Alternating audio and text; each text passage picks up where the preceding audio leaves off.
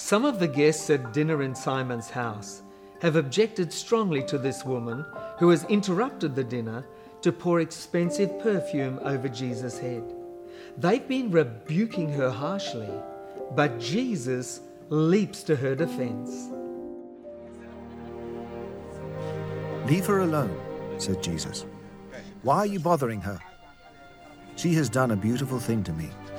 The poor you will always have with you, and you can help them any time you want, but you will not always have me. She did what she could. She poured perfume on my body beforehand to prepare for my burial. Even though their criticism of this woman was logical, Jesus rejects the logic of her accusers because he knows their hearts. He knows their self serving pride and hypocrisy. You see, Jesus accepts only that which is motivated by love, no matter what the opinions of others might be regarding right or wrong. Jesus isn't saying not to look after the poor. Instead, what he is saying is that he comes first. Whatever it is that we may do, when we do it because we love him first, it is a beautiful thing. This woman gave all she had. That's the only kind of sacrifice that God accepts.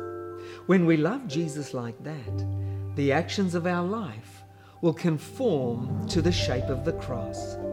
That's why Jesus said that she had anointed him for his burial. Jesus rejects the shame that the others wish to load upon this woman, and he replaces it with honor. In the same story in the Gospel of Luke, Jesus says to Simon, I tell you, her many sins have been forgiven, as her great love has shown. But whoever has been forgiven little loves little. Check with yourself. Does your great love for Jesus show that your many sins have been forgiven?